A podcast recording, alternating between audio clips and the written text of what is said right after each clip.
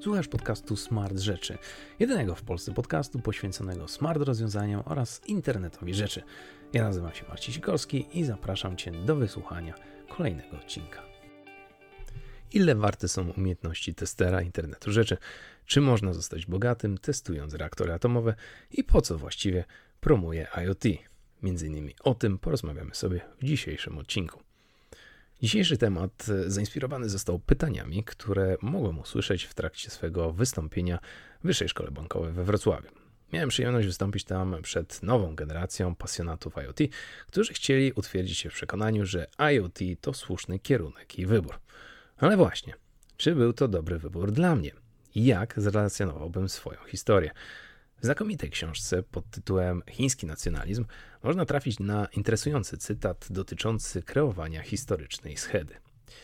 Cytując, budowanie narodowej narracji historycznej wymaga kilku elementów, które wyróżnił grecki socjolog Wiktor Roudemtow. Pierwszym z nich jest odnalezienie źródeł, sięgnięcie w przeszłość tak daleko, jak to tylko możliwe.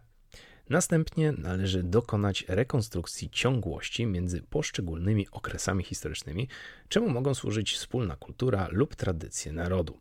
Kolejnym etapem jest wyróżnienie okresów chwały i upadku wraz z moralną oceną działań innych zbiorowości wobec narodu. Ostatnim ogniwem jest interpretacja procesu dziejowego, odczytanie przeznaczenia narodu. Wszystkie te elementy tworzą narodową historię. W taki właśnie sposób budowana jest chińska narracja historyczna. Jaka jednak powinna być narracja osoby, która stara się kreować w roli specjalisty od IoT? Dostrzegam, jak mocno zmienia się sama branża. Widzę, jak to, co do niedawna było snem przyszłości, urealnia się. Smart opaski, inteligentne domy, kamery z budowaną detekcją ruchu. Dziś nie robi to na nikim szczególnego wrażenia, podczas gdy do niedawna była to taka sama abstrakcja jak czujniki montowane w ciało. A takie czujniki, póki co, to swego rodzaju eksperyment myślowy przeprowadzony w kilku amerykańskich i europejskich firmach i placówkach. Z jednej strony, by zachęcić do chipowania się i zwiększania wygody życia, z drugiej, do kontroli stanu zdrowia osobnika, a czasem aż nawet za bardzo. Mimo to wielu nadal się oburza na samą myśl, że jest to za daleko idąca ingerencja w ciało człowieka, jego prywatność oraz jego intymną sferę. Rok temu prezentowałem temat dotyczący właśnie tej szarej strefy zlewania się świata fizycznego oraz cyfrowego. Pytania i wątpliwości do dzisiaj pozostają niezmienne, a moje tegoroczne wystąpienie w RPA zapewne rozbudzi wyobraźnię słuchaczy równie mocno. Ale czy na pewno powinniśmy się bać? Czy czasem nie będzie tak, jak zapowiedział mi jeden z pomysłodawców tego rozwiązania, który widzi w tym gigantyczny potencjał? Taki chip, jego zdaniem, będzie należeć tylko do ciebie i nie będzie mieć żadnych czujników GPS czy rozbudowanych protokołów komunikacji. Maksymalnie idiotoodporne rozwiązanie, tanie w produkcji oraz montażu.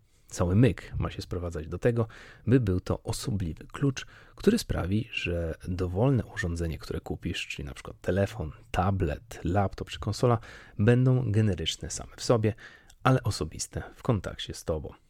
Żadnych zapisanych haseł, żadnego wysyłania danych do chmury, wszystko tu i teraz przy Tobie. Opcja jest na tyle ciekawa, że wrócę do niej w przyszłości, ale równie śmiała co autonomiczne samochody. Media kochają informować o wypadkach spowodowanych przez takie auta. Już pal licho hipokryzję, w której rokrocznie pod kołami kierowców ginie około 1,5 miliona ludzi. Zainteresowanym polecam lekturę oficjalnych europejskich raportów lub podsumowań generowanych cyklicznie, m.in. przez Forbes, ale uspokajam, że tak dla porównania, pod kołami autonomicznych pojazdów zginęło dotychczas raptem 5 osób. Ale strach potrafi przysłonić racjonalność wielu nowatorskich rozwiązań. Kto na przykład mógł przypuszczać, że w Chinach zaczną powstawać kamery, które będą analizować stopień zadowolenia dzieci. Ich wesołe mordki są badane pod kątem emocji, a efekt nakładany jest na linię czasu i już po chwili rezultaty można prezentować światu. Czy aby nasi nauczycieli są interesujące? Czy mają talent do opowieści? Czy są w stanie skutecznie przekazać wiedzę? Tak myślą i takie pytania zadają autorzy tych rozwiązań. A my w tym samym momencie zastanawiamy się, czy nie powinniśmy zacząć bojkotować takiego podejścia. Sęk w tym, że bikony, sensory i inne elementy smart środowiska otaczają nas zewsząd i raczej nie znikną z dnia na dzień. Mniej lub bardziej autonomiczne sklepy, których interakcja z ludźmi sprowadza się do minimum. Roboty i egzoszkielety, które poprawiają wygodę pracy. Mikrosensory, które przewidują drgania maszyn. Aplikacje, które rozszerzają naszą rzeczywistość, przenosząc i symulując świat. To tylko niewielki wycinek codzienności. IoT nie jest ekskluzywne, jest inkluzywne, a każdy kolejny wynalazek zbliża nas do lepszego rozumienia siebie nawzajem, do tworzenia smart miast oraz smart państw. A zasada złącz, zbierz, zanalizuj, zmień stała się życiowym mottem wielu firm, zaś internet rzeczy nie jest już abstrakcyjnym konceptem jutra. On jest z nami już dziś. Czego jednak potrzeba, by pokierować tym rozwojem w najlepszy sposób? Przede wszystkim dobrze wyedukowanej kadry specjalistów, którzy skłonni są budować, opowiadać, adaptować i pokazywać, że warto zainteresować się IoT. Ludzi, którzy rozumieją piękno ukryte za tą technologią. Zresztą pomijając aspekt czysto empatyczny, na przykład chce poprawy gospodarki lub środowiska, warto rozważyć te nisze z powodu możliwości, które obecnie oferuje. IoT stało się dla mnie synonimem dobrych zarobków, interesujących projektów i kontaktu z ludźmi, którzy potrafią zaskoczyć niebywałymi opowieściami i możliwościami. Weźmy dla przykładu zarobki. Zgodnie z rozkładem wynagrodzeń w 2018 roku, aż 60% Polaków mieści się w widełkach 2100 do 6000 zł brutto, podczas gdy 8% z nich, 8% e, z Polaków, znajduje się w przedziale 12 tysięcy do 20 tysięcy złotych i więcej. Deweloperzy, testerzy, menadżerowie oraz biznesmeni, którzy angażują się w projekty IoT, no dziwnym trafem lądują w tej drugiej puli zarobków.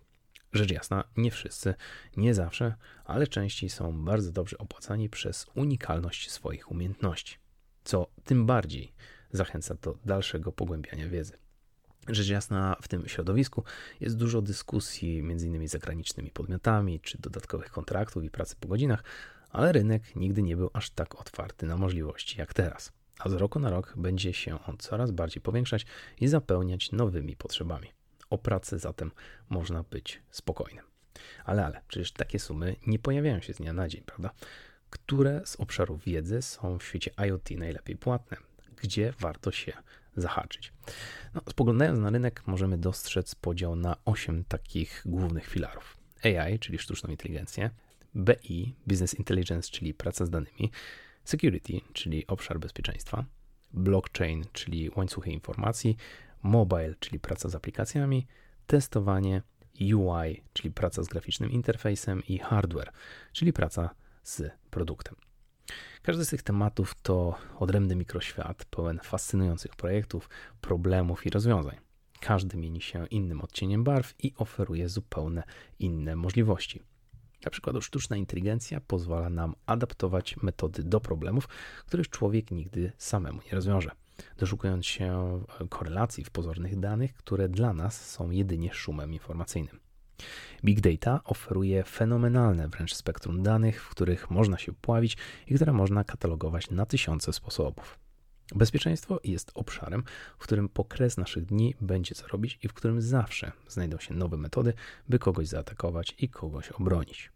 Blockchain daje nam przedsmak świata, w którym jesteśmy transparentni.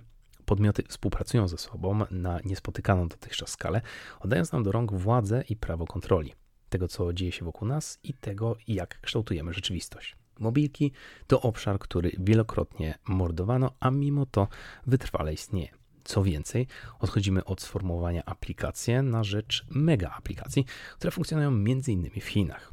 Dziś żaden Chińczyk nie wyobraża sobie, by zamiast WeChat mieć 50 aplikacji, które należą do różnych podmiotów. Testowanie również przeżywa swój renesans. Po zakochaniu się w automatyzacji nagle przyszła pora na testowanie w oparciu o sztuczną inteligencję. I choć nadal jest ono mocno nieporadne, a to, co oferuje rynek, ma więcej wspólnego z umiejętną manipulacją i słownymi gierkami, to zmierzamy w ciekawym kierunku. Osoby ze zmysłem graficznym również nie mogą narzekać. Coraz częściej widzę, jak współpracują między sobą specjaliści od user experience po to, aby sugerować zespołowi najlepsze rozwiązanie związane z wyglądem oraz interfejsem. No i na sam koniec zostawiłem naszych specjalistów od dosłownie brudnej roboty. Druciarzy, lutowców oraz innych pasjonatów tworzenia hardware można teraz znaleźć na piedestale projektów, bo to m.in. oni są w stanie dokonywać tych niezwykłych, miniaturyzacyjnych cudów. Rynek uległ zmianie i ci, którzy jeszcze do niedawna traktowani byli jak zło konieczne, z którym nie było wiadomo co zrobić, nagle stali się niezwykle potrzebni. Rynek zaczął doceniać ich umiejętności, ich specjalizacje oraz to, że są w stanie zaoferować wiedzę, która jest niezwykle niszowa. Ironia w tym wszystkim jest to, że wybór jednej z tych specjalizacji nie gwarantuje, że nigdy nie będziemy musieli choćby liznąć pozostałych sfer produkcji. Od dawna powtarzam, że jest to swoista decyzja na zasadzie wybierz i bądź wybrany. Chcąc, nie chcąc, trzeba stawiać się w pozycji specjalisty, który wie mnóstwo na jeden temat, no i co nieco na pozostałe. Jeśli to wszystko opruszymy dodatkowo umiejętnościami miękkimi oraz zmysłem do rozmów językiem biznesu, to mamy niemal gwarantowaną furtkę do fantastycznego świata możliwości. Ale o jakich możliwościach tu mówię? Pozwól, że zrelacjonuję Ci swoją pokrętną ścieżkę, w której rozpoczynałem od prostych projektów skierowanych do zwyczajnych konsumentów. Jakieś sportowe opaski, które umożliwiały płacenie, wyświetlanie danych czy nagrywanie wiadomości. Wówczas było to coś niezwykłego, a dziś jest standardem i normą. Wyparte zostało jednak smart zegarkami, które nomen omen również widziałem w ich niezwykle intymnym i prymitywnych formach. Naturalną koleją rzeczy było potem przyłączenie się do obozu smart głośników. Idea porozumiewania się głosem wystrzeliła w ostatnich latach, a koncept komunikacji głosowej jest na tyle interesujący, że wiele firm decyduje się na to osobliwe wdrożenie. Chcą koniecznie umożliwić taką intymną interakcję, by użytkownik nawiązał głębszą więź z produktem.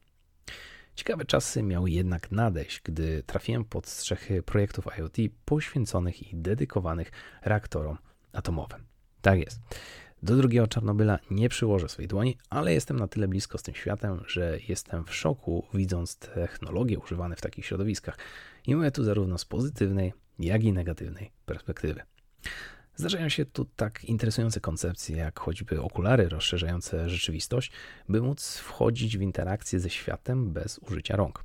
Wirtualne skany kodów QR, które sprawiają, że otoczenie budzi się do życia, a my możemy analizować dane, statystyki, no i status otoczenia.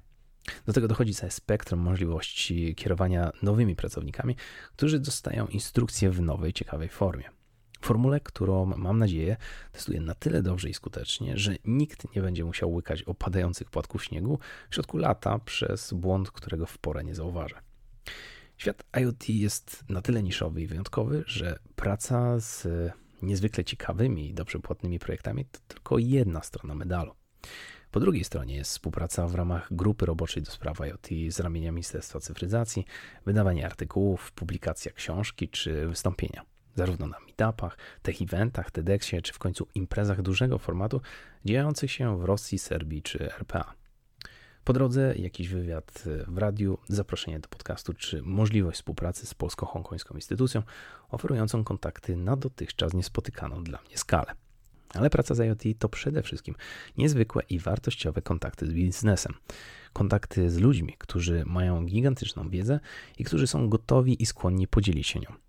To praca w doborowym towarzystwie, które mogłoby zjeść takiego leszcza jak ja, a mimo to zezwalają na dyskusję, traktując mnie coraz częściej na równi. To właśnie chyba ten element e, najbardziej przemawia do mojej wyobraźni i to on sprawia, że chce mi się dalej działać, widząc w IoT niezwykłe piękno. Drugim motywem, który mnie przekonał, stała się praca z ludźmi na stopie edukatora. Bycie człowiekiem, który no, przynajmniej stara się w przystępny sposób omawiać te tematy ukazywać powody, dla których warto sięgać po te rozwiązania, adaptując je w swoich domach, firmach, no i otoczeniu. Z przyjemnością występuje się przed wypełnionymi salami, m.in. Wyższej Szkoły Bankowej we Wrocławiu, gdzie mogę przedstawić młodym osobom możliwości, które czekają na nich, jeśli tylko odważą się po nie sięgnąć. Jeszcze kilka lat temu nie było takich ofert na rynku, jak programowanie urządzeń internetu rzeczy czy studia inżynieryjskie dotyczące IoT nie było aż tak łatwo dostępnych laboratoriów, w których dałoby się namacalnie dowiedzieć, czym jest IoT. Nastaje piękne czasy dla internetu rzeczy i mam nadzieję, że ta opowieść z roku na rok będzie stawać się coraz barwniejsza. Mam też nadzieję, że ktoś inny opowie mi podobną historię, ale już ze swojej perspektywy. Mam nadzieję, że spodobał Ci się dzisiejszy temat. Jeśli masz jakiekolwiek pytania lub wątpliwości, zapraszam do kontaktu na adres kontakt małpa Po więcej materiałów zapraszam na stronę smartrzeczy.pl, a ja, jak zawsze, zachęcam Cię do wysłuchania kolejnego odcinka. Do usłyszenia.